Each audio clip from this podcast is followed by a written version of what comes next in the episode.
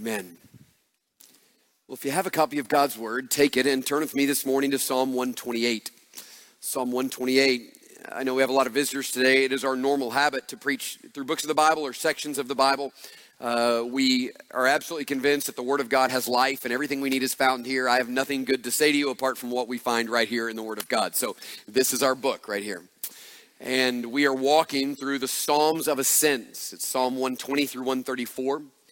They are the songs that the people of God sang in the Old Testament on their journey from their homes up to Jerusalem to worship. As they were moving into the presence of God, they would sing these songs. And they were a bit of a kind of a geographical, spiritual guide for them. For us as New Testament believers, they really have become maybe the best guide we have on just how to trust and follow Jesus every day. It's incredible. Uh, we often don't see them this way, but starting in Psalm one twenty, when the psalmist realizes that he's believed a lie and he's ready to give his life to the Lord, from that moment on, he makes a decision, and every step along the way, he begins to follow the Lord. And that's the guide that we get from these songs. They're very, very helpful and encouraging to us. You know, the truth is, for most of us, our journey with Jesus begins the moment we realize that we've been duped. The moment we realize that we were sold a bill of lies, that we were told something, we believed it. We wake up one day and realize that we were deceived, that all of the things that were promised to us were not fulfilled. We wake up realizing that all of the promises of joy and life and goodness really only brought shame and misery and fear. And that's because Satan at his very core is a liar. That's his primary weapon. This is why it's so important, again, for us to be committed to this book, week in and week out, to preach this book, to give it to our students, to give it to our children, to give it to our college students. We're all about this book because even as believers, we have to be trained to discern what is true and what is a lie. Because as John eight forty-four tells us, Satan is the father of lies and there is no truth in him. He is the accuser of the brethren, which means even after we come to know the Lord, he's still feeding us lies. This is what he does from the very beginning. That's been his weapon, lies. And so we are trained to discern the truth, to believe the truth, to reject the lies, and to then walk in that truth.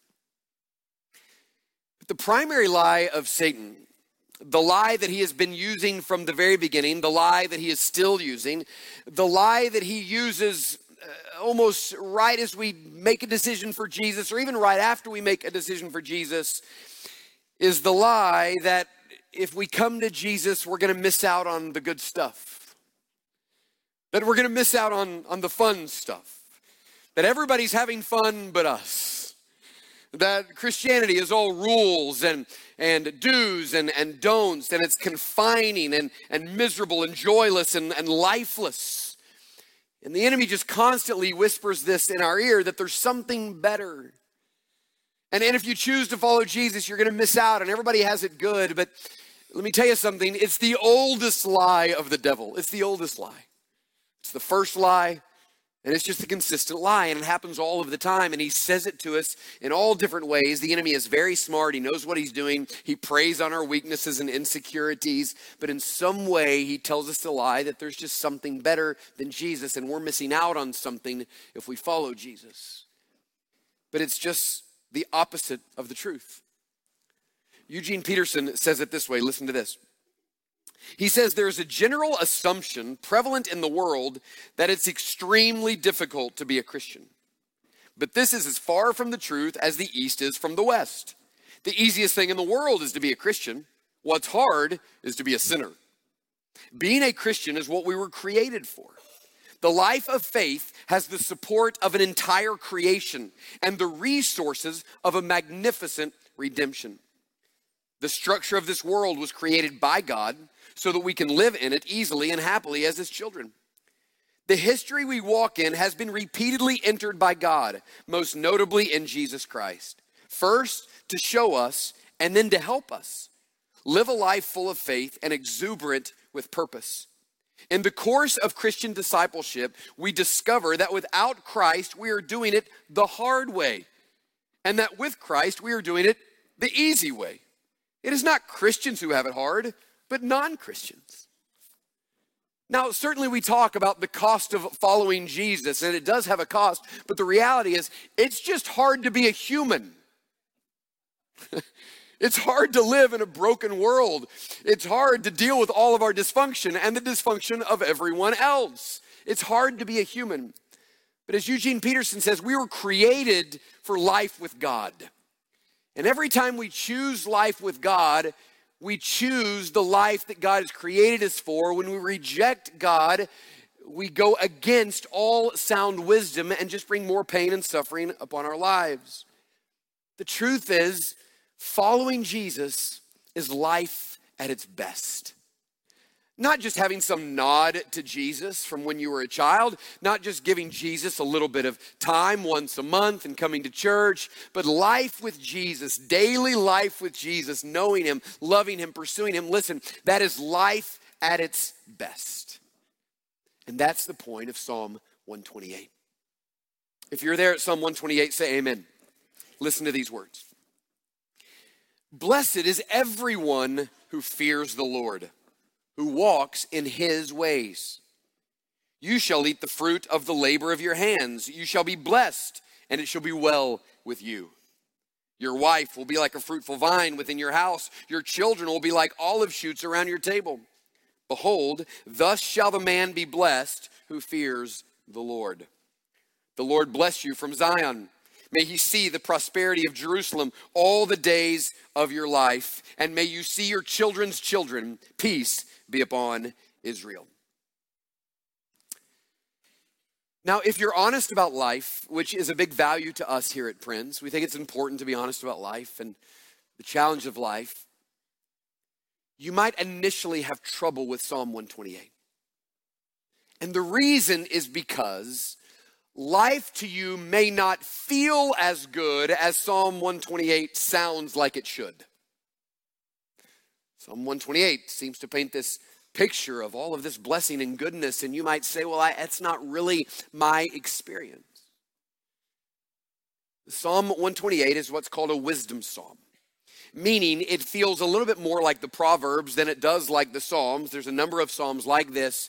And what Psalm one twenty-eight is doing is this. It's saying that for everyone, all of life, you only have two paths to take. There's the path of following the Lord, and there's the path of everything else. And although we live in a broken world and things are hard and we're broken and those around us are broken, even though we still feel a lot of the pain of the brokenness of consequences of our sin and other sin, the reality of life is still this. Everyone who chooses the way of the Lord chooses to walk toward greater blessing.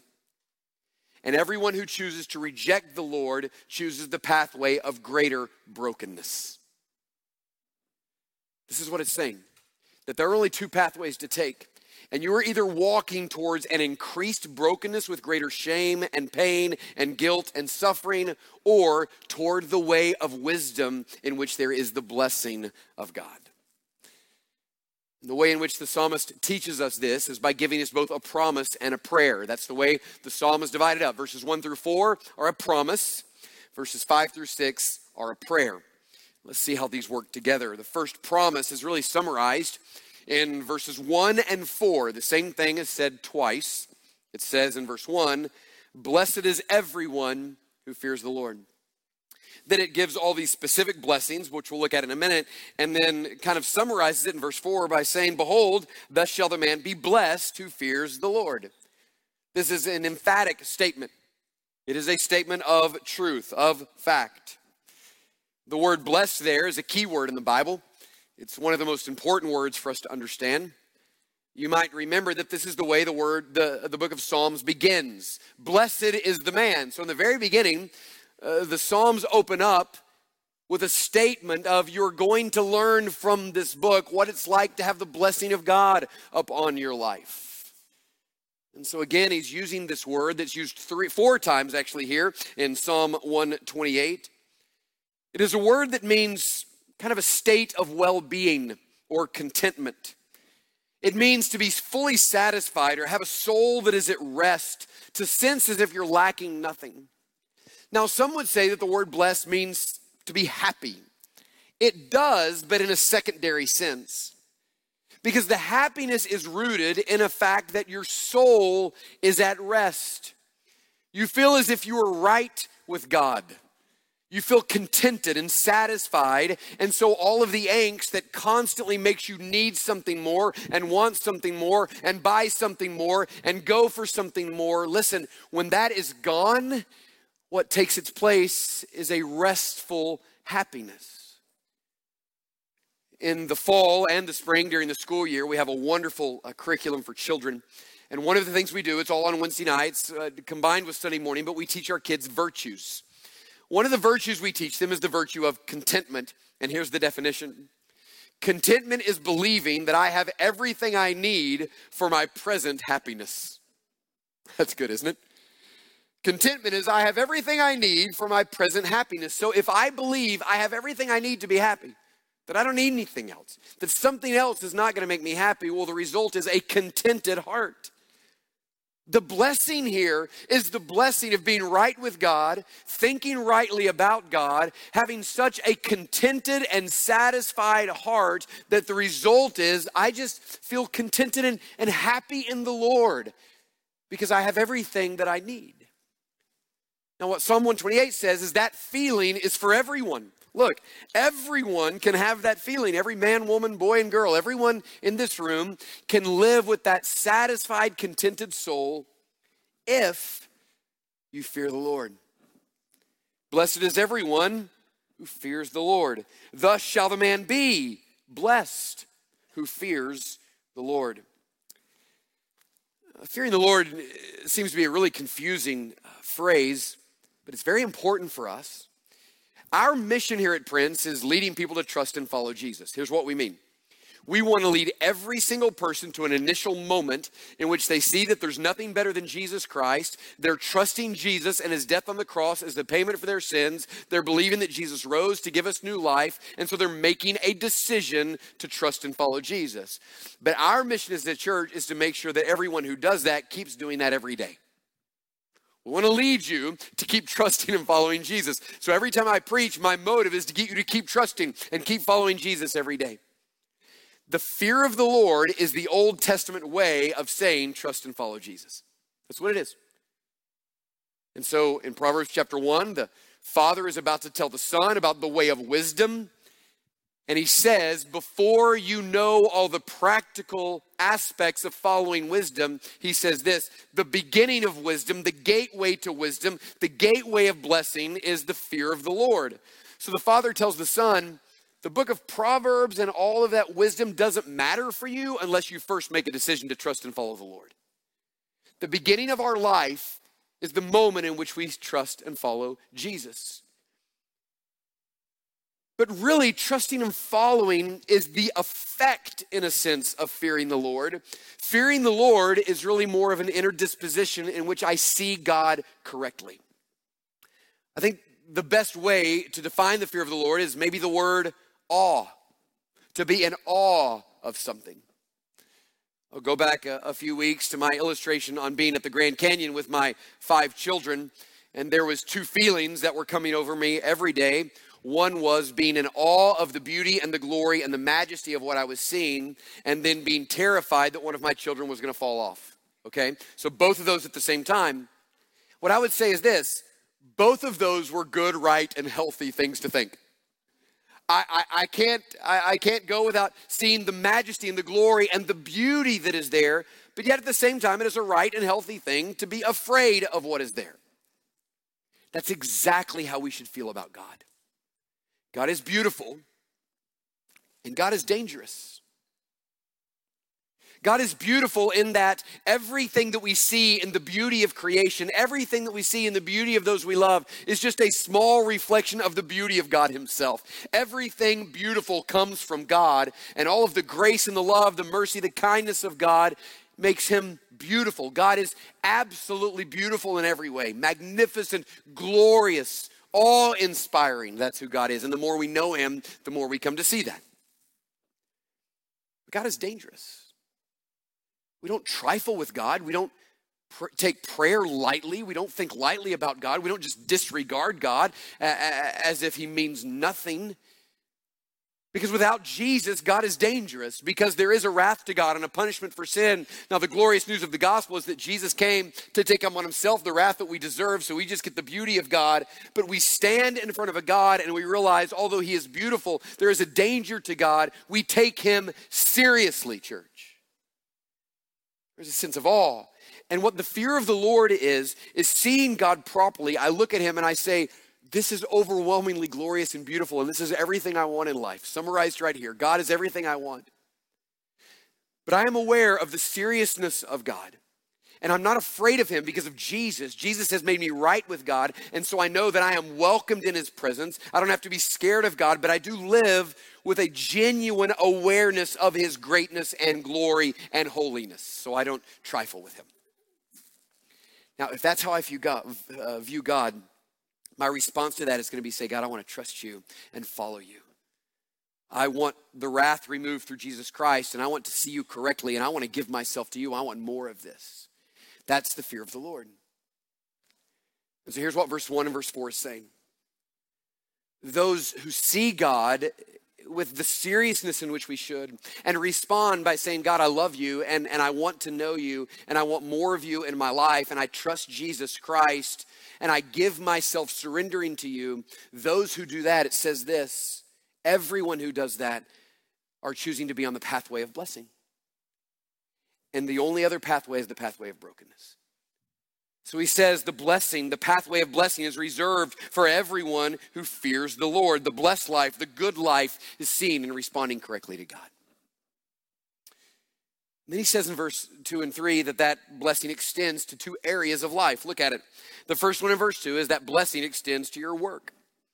You shall eat the fruit of the labor of your hands. You shall be blessed, and it shall be well with you. Now, I'm not going to re-preach last week's sermon. If you want to go back and listen to it, uh, you can. But the commentary on Psalm one twenty-eight verse two is Psalm one twenty-seven. Because what we learn from Psalm one twenty-seven is that all of our work, no matter how much we work, is all in vain unless the Lord is working with us. Unless we abide in Christ, we partner together with him, we work and we wait, we trust the Lord to do what we can't. Unless that is our disposition, all of our work is meaningless, it's empty. Now what this is saying in Psalm one twenty-eight is this, the one who fears the Lord and walks with God, the one who obeys his ways, God blesses his work. His work produces something. His work means something. His work has some value. It's not vain. It's valuable, the one who works and works while walking with the Lord. God blesses the work. But verse three says that God also blesses the family. Look at that. Your wife will be like a fruitful vine within your house. Your children will be like olive shoots around your table. Now, you don't have to have a wife for this to apply. You don't have to have children for this to apply. The basic principle here is this, and it's an amazing one, that if you will walk the way of the Lord and you will choose daily to choose the way of blessing, then what happens is this, not only do you receive the blessing of the Lord, but that blessing then extends to those around you. Those around you will experience the blessing of the Lord that comes from you. They will be productive and, and vibrant in their life. This is absolutely an amazing thought. It is the vision of John seven where Jesus says, if anyone's thirsty, let him come to me and drink, and out of him will flow rivers of living water. This means that as you drink from the Lord, as you know him, that doesn't just affect your soul. Listen to me. Everyone around you is affected by your relationship with Jesus Christ. And those who walk with Jesus, that blessing cannot be held in. That blessing blesses others. I say this all the time, but it's my number one parenting principle. I have five kids and I only have a few of these. But my number one principle is this.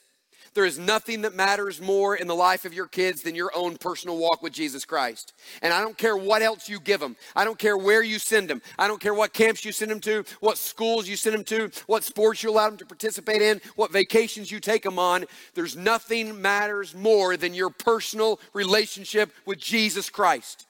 And you can't fake it. And the promise here is a glorious one. If you will seek the Lord and walk with the Lord in some supernatural way, that blessing extends to those that you love. That is such an incredible and encouraging promise. And as a parent, or with anyone that is that I have responsibility for, even in the workplace, that my first and primary responsibility is to walk with the Lord, and from the inside out, others are blessed. And it says that we are called to stop ignoring God. We fear him, we see him, and we respond to him. We choose the way of blessing. And behold, thus, blessed in his work and blessed in his family shall be the one who fears the Lord, verse four. But then he transitions to a prayer, and it makes sense. He says, the Lord bless you from Zion. May you see the prosperity of Jerusalem all the days of your life. May you see your children's children. Peace be upon Israel. What he's essentially saying there with a lot of poetic language is that may you experience the very presence of God from Zion. May you know God. And so comparing it to verses one through four, listen, here's what it's saying. Those who choose the way of God choose the way of blessing, and God does bless them, and there's something real about their life, and God blesses those around them. And then there's almost like a pause. So God, may all of these people know the blessing of God. May they choose the way of righteousness and holiness. This is a great prayer for our children. I believe that this is true. I believe that those who walk away from God experience more shame and more pain and more brokenness and more dysfunction. But those who walk the way of the Lord experience more of the blessing of God. So God, may all those I love choose the way of blessing. That's verses five and six. Like just this longing of the heart that everyone would experience the blessing of God. It is my prayer for you. It's my prayer for my wife and my children. God, if this is true, if this is the way life works, may everyone choose that. And that's the prayer at the end of Psalm one twenty-eight. And listen, you know that what I'm saying is true. Even if you're far from God, you know that walking away from God and ignoring him just leads to greater pain and greater shame and greater brokenness. You know this. You know, I, I've wondered at what point in my life do I need to tell my children all the ways in which I messed up and all the problems it caused? At this point, I'm at never, but at some point, I just, I want them to know that, that even the dumb mistakes that I made as I was a kid, you can be forty-seven years old and still have the consequences of those mistakes. And just the little things, the little decisions to walk away from the Lord, to ignore the voice of the Lord, every one of those stays with you, because what happens is every time you walk away from the Lord, you walk into greater brokenness. But if you choose the way of the Lord, then you're walking into greater blessing of the Lord. And so verses one through four is all of those who choose the way of the Lord choose the way of blessing. And so may all of you, verses five and six, trust and follow and enjoy the blessing of life with Jesus. Now here's where we need to be honest. I think it would be easy at this moment to just go, amen, that's great, let's go home. And that may be what you want, but I've got like a few more minutes with you. How does that actually work in a broken world? Like how does, how does that work? Is that true? Well, it is. Let me explain the way it works. The lie that Adam and Eve believed was the same old lie. God's holding out on you. God's holding out. There's something better. There's something so much better. If you would just choose to disobey that one command. God, I know God's given you everything, but not everything. There's something more, and they believed the lie. Now listen, before they believed the lie, every blessing of God was theirs. They walked in a right relationship with God. Relationally, they were great together. Everything was good. Everything was right. Everything was the way it should be. And the moment they chose sin, everything was broken. Everything fell apart. And it takes us about thirty seconds of Bible reading to realize that everything in their life all of a sudden became disastrous. Relationships, work, everything was disastrous. Because the moment in which they chose to walk away from the Lord is the moment that they chose the pathway of brokenness. And the result was that they were empty. They had pain and shame and regret and hatred and bitterness and violence, all of that, the moment that they believed the lie. This was not the way God intended it. God wants us to know him and to live with his blessing. And so what does God do with Adam and Eve? He immediately goes after them. Adam and Eve don't take the first step. They're hiding, ashamed. God comes after them. Adam, where are you? Eve, where are you? And in their shame, God kills an animal. He takes cloth and he clothes their shame through the sacrifice of an animal. And he says, listen, I know that everything in the world is broken. And the reality is the rest of life is going to be like this. But I want to offer you the opportunity to take once again the path of blessing. And he comes and he invites them to himself, and he makes a way for them to come back to him. And then Jesus shows up and he says in John ten ten, the thief has come to kill and steal and destroy, but I came that you might have life abundantly. Because Jesus has seen it from the beginning. He always sees it. He breaks his heart to see the way in which we believe the lie. And he knows that all the enemy wants to do is to kill you and destroy everything good in your life. And Jesus says, I've come to give you life. I've come to take upon myself through the cross all of the pain and all of the shame and all of the suffering, and invite you to follow me where I begin to put your broken life back together and you walk the way of blessing. So the way that works is that when you choose Jesus in this moment, for the first time and every single day, you're choosing the way of blessing. But when you reject Jesus, every day, whenever you do that, you're choosing more brokenness. And someday when Christ returns, listen, Satan will be bound and all of the curse will be gone, and we will experience the fullness of the blessing of Psalm one twenty-eight. But until that moment, we still experience brokenness in this world, and pain and heartache and sadness from the mistakes that we've made and the mistakes of others.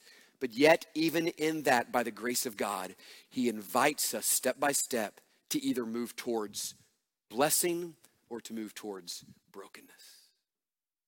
And although we do not experience the fullness of all of that until Christ returns, I have a choice to make every single day in which way I will move. So what does that have to do with Psalm one twenty-eight? Well, everything. Because the two main areas affected by the fall were work and relationships. And what Psalm one twenty-eight says is this: I know your relationships are suffering. I know there's brokenness, but if you will choose the way of Jesus, I will begin to take broken things and put them back together. Step by step, moment by moment. And so what do we do? We just choose Jesus. You choose him today. If it's for the very first time, you choose Jesus. You stop running from Jesus. You stop running from the blessings that God has for you, and you choose him every single day, because the more you walk toward him, the more he brings healing. The more you walk away, the more everything in your life becomes broken. We choose Jesus because we believe what even Eugene Peterson says, that it is not Christians who have it hard, but non-Christians. Because why would I choose greater brokenness when God is offering greater blessing? So we simply, every day, choose Jesus. Let's bow our heads and close our eyes.